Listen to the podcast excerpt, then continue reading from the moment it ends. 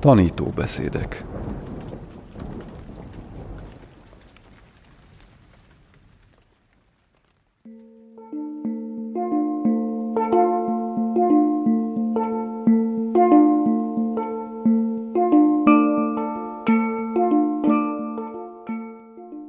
Ajahn Jayasaro. Csendes áramlat. Ajahn Chah élete és tanításai. Első fejezet. Egy élet elillant. Luang Por Chah halála. Második rész. Hamvasztás. Egy téli délután Ubon tartományban, Észak-Kelet-Tájföldön vagyunk. ezerkilencszázkilencvenhárom. január tizenhatodikán, szombaton egy erdei kolostorban, ami olyan, mint egy sötétzöld folt a parlagon hagyott, szárazon elnyúló rizsföldek halvány szövetén. Hidegnek és szelesnek ígérkezik az éjszaka, de délután a gyengéden ringatózó fák árnyékában harminchárom fokig emelkedik a hőmérséklet. A helyszín nyugalma és rendezettsége rácáfol az alig hihető tényre. Ma mintegy négyszázezer ember gyűlik össze ezen a területen, amelyet általában száz kolostor népesít be. Ez a szám Bangkokon kívül az összes tájváros lakosságát meghaladja. Egy évvel Luang Por Chah halála után elérkezett a hamvasztás napja. Visszafogott, de barátságos beszélgetés zsongása hallatszik a levegőben. Egyáltalán nincsen temetési hangulat. A legtöbben fehéret, a világi buddhisták tradicionális színét öltötték fel, és számos hivatalos vendég visel egyenruhát, a Bangkokból érkező résztvevők pedig nagyrészt feketét viselnek. Az emberek kisebb szőnyegeken és takarókon ülnek, ahol helyet találnak maguknak, nagyrészt a tűző napon.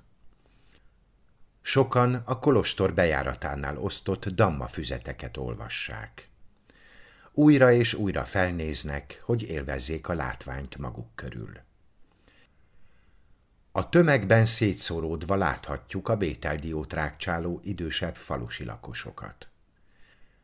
Mások keresztbetett lábbal meditálnak. A kolostorban lévő emberek száma folyamatosan nő. Kívül a rendőrség irányítja a végeérhetetlen forgalmat az zászlókkal, sárga damma kerekeket ábrázoló transzparensekkel és a tájzászlókkal vidáman feldíszített keskeny úton, ameddig csak a szem ellát. Gyalogosok fehér sorai kígyóznak az út mindkét oldalán. A kolostor két méter magas falain kívül található földek között ideiglenesen kialakított parkolókban mikrobuszok, túrabuszok és teherautók szállítják a szerzetesek, apácák és világi támogatók újabb és újabb csoportjait.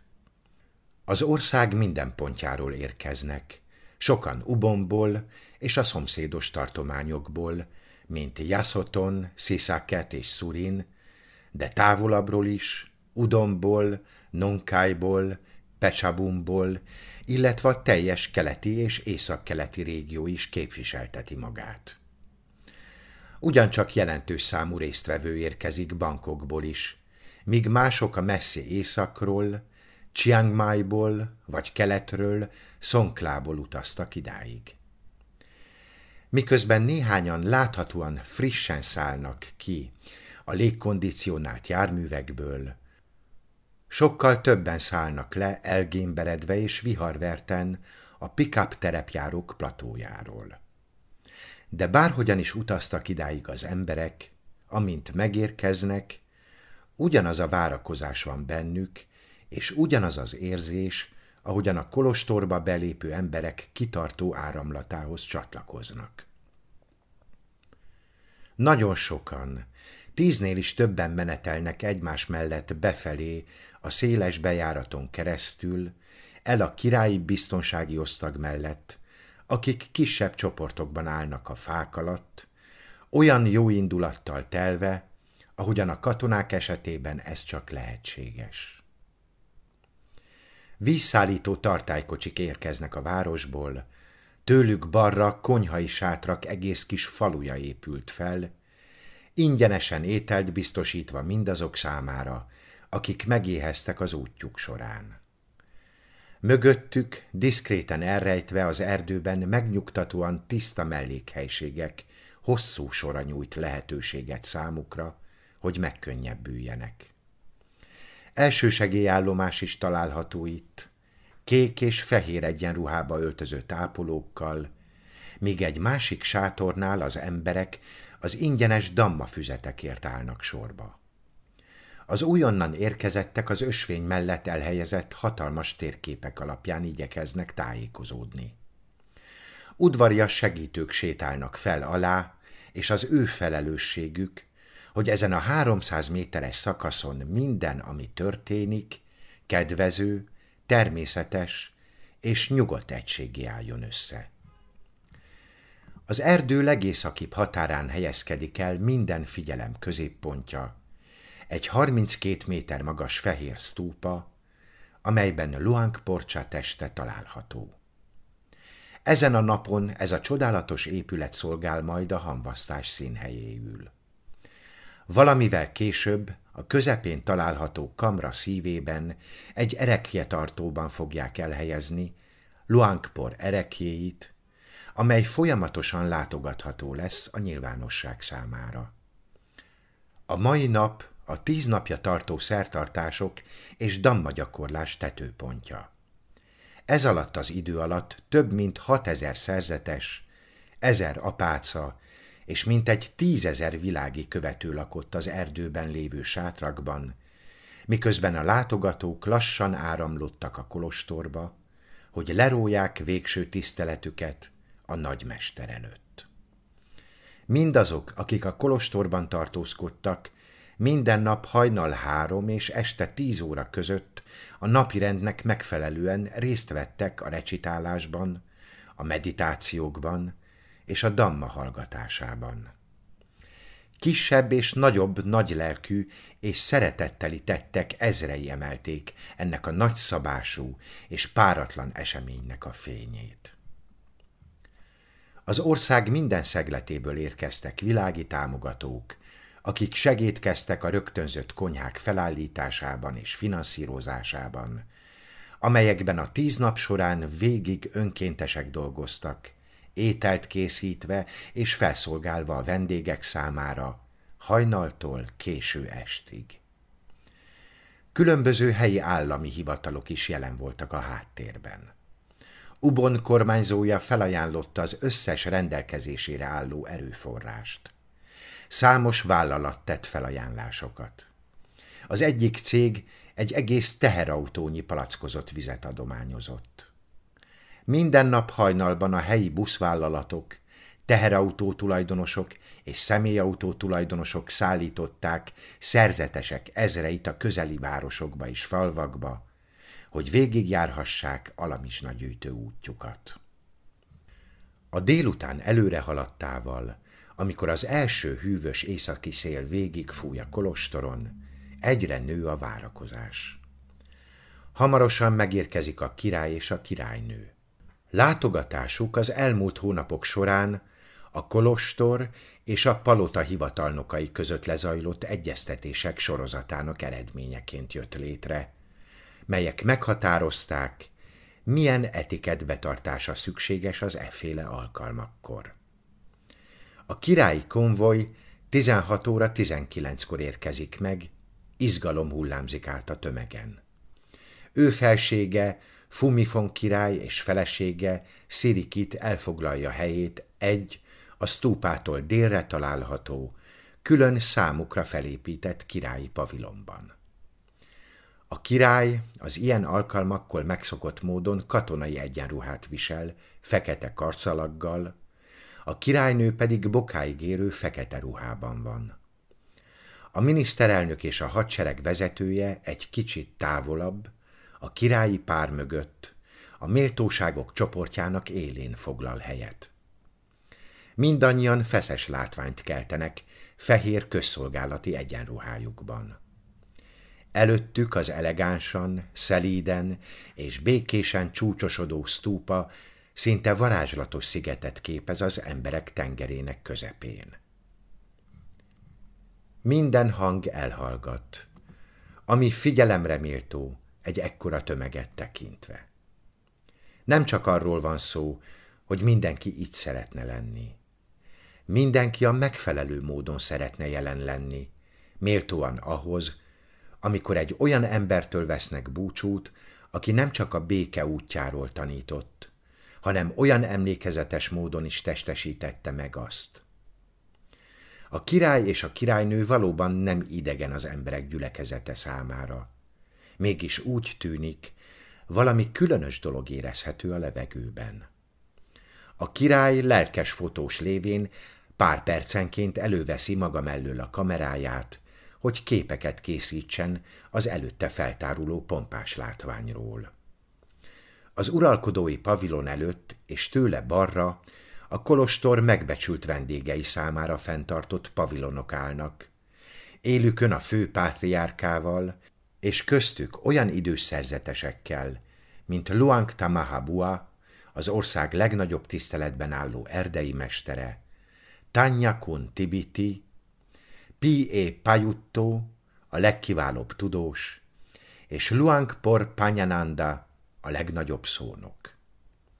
Mindenki más a földön ül. Három szín dominál. Az erdő zöldje, az apácák, a világiak és a sztúpa fehérje, és az erdei szerzetesek okkersárgája. Majdnem hatezer szerzetes van jelen, közülük sokan keresztbetett lábbal ülnek az ülőszőnyegeken, a négy irányból idevezető és a sztúpát körülvevő betonút mellett. Csendben vannak. Néhányan a sztúpára merednek, mások csukott szemmel meditálnak. A kaukázusi szerzetesek sápadt arca és szabadon lévő fehér karjaik vonzzák a tekintetet. Luang Por hatvan külföldi tanítványa gyűlt össze a hagyományvonalhoz tartozó kolostorokból, a világ minden tájáról. Egy olasz forgatócsoport dokumentumfilmet vesz fel. Újságírók a mellkasukra tűzött hatalmas belépőkártyákkal állnak a kameráik mögött, hogy megörökítsék a látványt. Az állami rádió és televízió élőben közvetíti a temetést, holnap pedig minden állami újságnak felkerül a címlapjára. Elérkezik a kijelölt időpont. A király és a királynő felemelkedik székéről, és a sztúpához járul, a hagyományos öltözetben lévő résztvevők által tartott hatalmas napernyőkkel védekezve a napsugarak ellen. A tömeg mindkét oldalukon leborul, ahogyan elhaladnak előttük. Elkezdődik a hamvasztási szertartás első része. A királyi pár fotósokkal és operatőrökkel körülvéve belép a sztúpába. Meghajolnak a ravatal előtt, majd felajánlásokat mutatnak be a szent hagyománynak megfelelően. Először köpenyeket adnak át tíz, az egyházat képviselő magasrangú szerzetesnek. Ezek a szerzetesek díszes legyezőt tartanak a bal kezükben, és mielőtt átvennék a köpenyeket, a mulandóságon és megszűnésen való elmélkedés rövid verseit recitálják. Ezután a királyi pár gyertyákat egy aprólékosan díszített, virágokból és hajtogatott banánlevelekből készült tálat, füstölőket és szantálfa virágokat ajánlanak fel Luang Pornak. Végül, mint uralkodó és mint a táj világi buddhista követők vezetője, a király elhelyezi a szertartás királyi hamvasztási lángját a gyönyörű üvegkoporsóban, majd visszatér a királyi pavilonba. Amint a királyi szertartás befejeződött, a szerzetesek, a főapát és más idős szerzetesek vezetésével elhelyezik mécseseiket és szantálfa virágaikat a ravatal előtt. A szerzeteseket az apácák, őket pedig a világi buddhisták követik. Emberek százezrei vesznek részt az általuk tisztelt ember hamvasztásán, mégis alig gördül le könycsepp az arcokon. Nincsen sírás, nincsenek szélsőséges gyászoló megnyilvánulások, kísért szemek. De miért is lennének? Nem gyászolni jöttek. Abban hisznek, hogy Luang Por nem volt azonos ezzel a testtel, amelyet hamarosan felemésztenek a lángok, és hogy a tudata már hosszú ideje felszabadult, a Buddha szavaival felülemelkedett a fogalmakon. Előkészületek. A Wat Papong kolostor szerzetesei már Luang Por betegségének kezdeti időszaka óta készültek a temetésre. Kezdetben ellentmondásos véleményeket lehetett hallani. Az idősebb szerzetesek közül néhányan zsörtölődtek emiatt, mondván, hogy ha készülünk rá, az általában közelebb hozza az illető halálát. De abban egyeztek meg, hogy a temetés nagyszabású mi volt miatt hosszas előkészületekre lesz szükség. Egyértelmű volt, hogy a kolostor főbb épületeit újra kell építeniük, vagy fel kell újítaniuk. A mosdók felszereltsége is messze volt attól, amire egy nagyobb gyülekezetnek szüksége lehet. Ki kellett jelölni és ki kellett alakítani a hamvasztás helyszínét, és meg kellett építeni a sztúpát, amely otthont ad majd Luang Por ereklyéinek. El kellett készíteni Luang Por új, átfogó életrajzát, és nagy mennyiségű, a tanításait tartalmazó kisebb terjedelmű könyvet kellett kiadni, a vendégek számára ajándékgyanánt. A kolostor rendelkezett a megfelelő anyagi forrásokkal ahhoz, hogy el tudják kezdeni a szükséges munkálatokat, és várható volt, hogy további összegek érkeznek majd be a világi követőktől, amikor megtudják, milyen tervek megvalósítására készülnek. Átadták magukat a feladatoknak, ahogyan tanulták. Egyszerre egy lépés. A szanga idős szerzeteseinek gyűlésén meghozták a döntést, miszerint a hamvasztást a kolostor északi oldalán kell megtartani, az új, nyitottabb területen, az ápolási épület, ahol Luang Por az utolsó éveit töltötte, és a mejcsi fehérköpenyes apácák lakrésze között. Végeérhetetlennek tűnő teherautó konvojok szállították a földet, hogy megemeljék a terület szintjét. Több ezer fát ültettek el a kijelölt terület körül, és emberi ürülékkel trágyázták őket, amit az önkormányzat szállítatott. Ajahn Liem legtöbb kritikát kapott elképzelése ékesen bizonyította, hogy a szélsőségesen gyenge talajon is lehetséges gyors növekedést biztosítani. A szerzetesek építettek egy betonutat, amely a kolostor belső kapujától a hamvasztás helyszínéig vezet, és körülveszi azt. Ennek teljes hossza mintegy két kilométer. A munka közel egy éven keresztül tartott, délelőttől alkonyatig, illetve gyakran késő éjszakáig tartó munkanapokkal. A fiatalabb szerzetesek végezték a nehéz feladatokat. Ők vitték fel a cementes zsákokat a keverőhöz, és ők öntötték a betont az útra. Az idős szerzetesek a combjukon guggolva foglalatoskodtak a betonváz elkészítésével. ezerkilencszázkilencven. novemberében megkezdődött az új, nagy dammaterem megépítése. ezerkilencszázkilencvenkettő. januárjában készült el, pár nappal Luang Por halála előtt. Ajahn Liem vállalta a projekt tervezői és vezető mérnöki feladatait.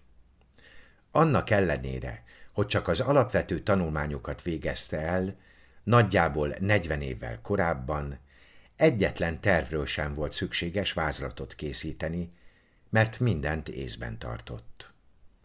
Amikor elkészült, az épület fehér falai a külső és belső teret összekötő hatalmas, nyitott ablakai és magas, faburkolatú mennyezete könnyed egyszerűséget kölcsönöztek neki, ami kiválóan megfelelt a célnak. Mindeközben felújították a régi épületeket, a szerzetesek lakhelyeit is beleértve, és mosdóblokkokat építettek. Luang Por halála után a szerzetesek keskeny étkezőtermét lebontották, és egy új, sokkal nagyobbat építettek ugyanarra a helyre.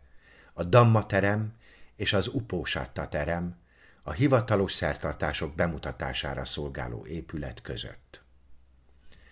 A teljes építkezéssel kapcsolatban betartották Wat Papong szigorú hagyományát, mely szerint tartózkodtak attól, hogy bármilyen adományt kérjenek. A pénzt és az építési alapanyagokat adományozók mindannyian önszántukból jelentkeztek, minden érintett büszke volt a munkájára, és odaadóan végezte azt. Nem spóroltak semmivel, semmit sem végeztek hanyagul. Mindenki a tanítója iránti tisztelete kifejezéseképpen végezte munkáját. Végül csak a legnagyobb kihívást jelentő és egyben legfontosabb építkezési projekt maradt hátra. Luang Por stúpája. Ezzel az épülettel szerettek volna örök emléket állítani neki, és elhelyezni benne a relikviáit, hogy a jövőben ez lehessen az elkötelezettség és a zarándoklatok középpontja. Nem csak arról volt szó, hogy a megmaradt csonttöredékek kézzelfogható kapcsolatot teremtsenek az eltávozott tanítóval. A megvilágosodottak csontjai általában megmagyarázhatatlan kémiai átalakuláson mennek keresztül. A hamvasztást követően töredékek maradnak vissza, amelyek kevés hasonlóságot mutatnak az átlagos csontokkal. Egyes esetekben szinte drágakők kinézetet öltenek. Luang Por erekéit állandó, nyilvános kiállítás keretében tervezték bemutatni a sztúpa középpontjában. A vezetők úgy döntöttek, a sztúpát úgy kell megépíteni, hogy a temetés napján a hamvasztást is ott végezhessék el, majd azt követően a hamvasztót eltávolítva elhelyezhessék benne azt az emelvényt, amelyen Luang Por relikviáit mutatják majd be. A díjnyertes építészmérnök Niti Satapitanon díjmentesen ajánlotta fel segítségét, ahogyan Arun Chaiseri főmérnök is. A tervezést a thai sztúpa építés hosszú hagyományát tiszteletbe tartva végezték. ötven méteres alapja egy fordított harang formáját vette fel, Nakon Patom hatalmas sztúpájának mintájára. Ebből az alapból emelkedett ki a harminckét méter magas, elegáns csúcs, az északkelet Tájföld legrégibb és legnagyobb tiszteletben álló sztúpája, Tatpanom előtti tisztelgésképpen. A négy égtáj felől nyíló bejáratok egy kupolás, fekete gránitpadlózatú belső kamrába vezetnek. A kamra mennyezetét aranyra festették, ahogyan a két koncentrikus kört alkotó oszlopsort is. A belső körben négy oszlop található, a négy nemes igazság alaptanítását jelképezve. A külső körben tizenkét oszlopot helyeztek el, melyek a függő keletkezés tizenkét láncszemét jelképezik. Most az idő volt a legfontosabb tényező. A projektben a régi és új harmóniájának megjelenítéseként a sztúpa nagyobb alkotó részeit bankokban gyártották le, és közúti szállítással juttatták el a kolostorba. A megszokott módon a munkaerő nagy részét a szanga biztosította. Felkérték a hagyományvonalhoz tartozó százötvenhárom kolostort, hogy kéthetes váltásban küldjenek a megfelelő készségekkel rendelkező szerzeteseket. A hagyományvonalhoz tartozó kolostorokat hat folyamatosan cserélődő csoportra osztották. Ez száz váltást biztosított, melyekben ötven-ötven szerzetes érkezett, az ötven helyi szerzeteshez csatlakozva. A munkát különböző részekre osztották: fémmegmunkálás, betonozás, ácsmunka és villanyszerelés. Bizonyos szempontból versenyt kellett futni az idővel a közelgő temetés miatt. a szerzetesek számára a munka mégis egyfajta gyakorlás volt, és pontosan tudatában voltak annak, hogy a kevesebb sietség nagyobb gyorsaságot jelent. A szerzetesek a szokásos öltözetüket viselték, nem volt rajtuk védősisak, és papucs volt a lábukon. Bár az építkezés hónapjai során sokan szenvedtek el vágásokkal és zúzódásokkal járó sérüléseket, senki nem sérült meg komolyabban. A szerzetesek és a növendékek nem egyedül dolgoztak. A világi követők is felajánlották a segítségüket szabadidejükben, és a helyi hadsereg parancsnoka is rendszeres időközönként küldött katonákat. Ajahn Liem azt mondta, nem nehéz a munka, ha önfeláldozóan végezzük. Senki nem panaszkodott, még akkor sem, amikor késő éjszakáig dolgoztunk. Senki nem kérdezte, mikor hagyjuk abba. Mindegy volt, hogy esik az eső, vagy éppen lement a nap, senki nem panaszkodott. Így pedig az eredmények minden nap elégedettséggel töltöttek el minket. Tisztelgés volt ez a Luang Por tanítványai között lévő harmónia előtt, és a szanga munkáinak előre haladtával mindez történelmi jelentőségűvé vált.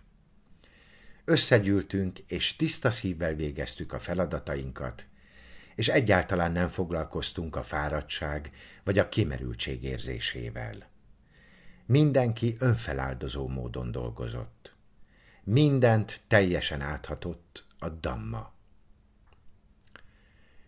ezerkilencszázkilencvenhárom. január ötödikén mindössze hat hónapnyi koncentrált erőfeszítés után elkészült a sztúpa. A Luang Por halála és a hamvasztás között eltelt egy év több szempontból is hasznos volt. Nem csak a sztúpa megépítéséhez biztosította a szükséges időt, de hatalmas lehetőséget nyújtott az embereknek országszerte és világszerte, akik leszerették volna róni kegyeletüket Luang Por teste előtt, hogy eljussanak Wat Papongba, ami ugyanilyen fontos, ha nem egyenesen a legfontosabb. A hamvasztási ceremónia januári időpontra való kitűzése elfogadhatóan enyhe időjárási viszonyokat biztosított, és a kolostor körüli földek is csontszárazak és üresek voltak.